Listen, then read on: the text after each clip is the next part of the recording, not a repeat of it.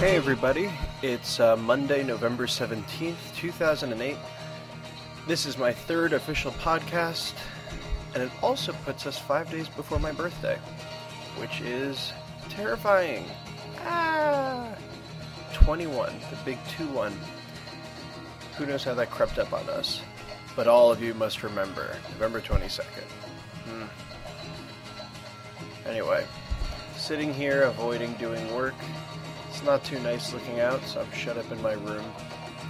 You know, the other day, this I think is so perfect to describe England.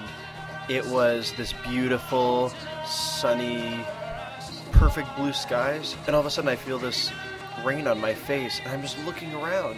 Where the, where the hell is it coming from? There's no an- It's Jesus Christ, what a country! God damn you, England! God damn. Anyway, stuff's going well. Had a good experience the other day that reminded me of the end of the Matrix. And I'd spent all these hours reading Derrida and trying to get involved in that. And I, you know, kind of getting it, kind of not. And then I finished the reading and I went to take a shower. And then all of a sudden it was like when Neo becomes the one and he sees everything like through the Matrix and through the code. He gets it. And everything suddenly became this Derridean code for me, and uh, the shower and the shower wall, and I was freaking out. Might have been the no sleep. It was very awesome. Speaking of other freaking out experiences, I've been watching uh, The Sopranos recently. I started it as a distraction, procrastination, uh, break activity. And the other day I was sitting on the bus coming back to the flat, and this guy walks on with a saxophone case, and all of a sudden, when he sits down behind me, I, I just freak out because I feel like he's going to pull out some sawed-off shotgun and blast me in the back of the head.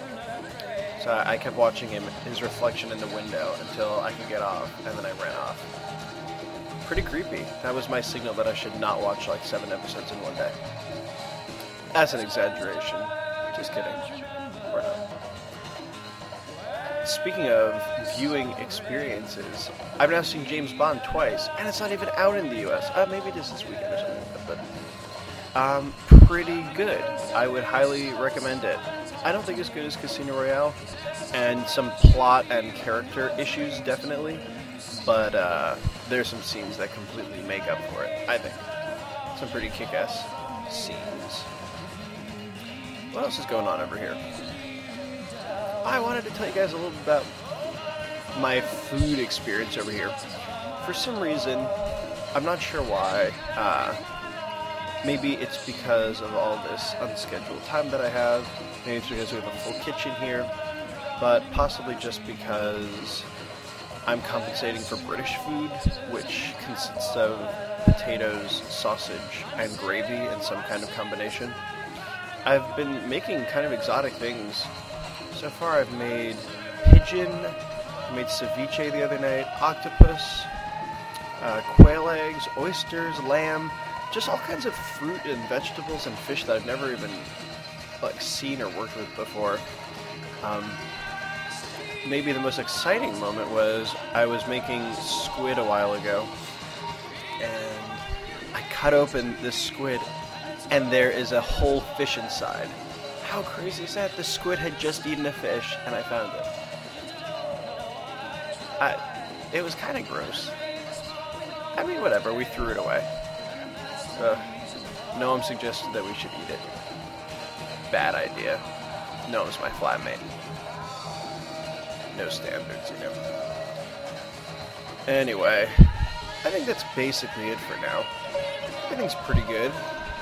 Um, getting colder, gets dark really early. I deal with it. My novel is now at 11,800 something or other words, which sounds good, but is actually less than half of where I should be at right now, so I'm kind of struggling. I really have to crank it up. I guess even if I lose the challenge of a 50,000 word novel by the end of the month, which I probably will, I've still got a novel that I've written. That's pretty cool. So I'll keep you updated on that. And if you want to see any of what I've been doing, uh, there are some new pictures up on Facebook. Very exciting. Tintern Abbey. It's right up there. It's beautiful. Well, that's it for now. I've gotten so many great emails, and please, please keep them coming. I'm trying to respond as best as I can. I'll get back to you, I promise. This song is the beautiful Tim Buckley's I Never Asked to Be Your Mountain, and this is Jesse Boardman piecing out. I love and miss you all. Bye.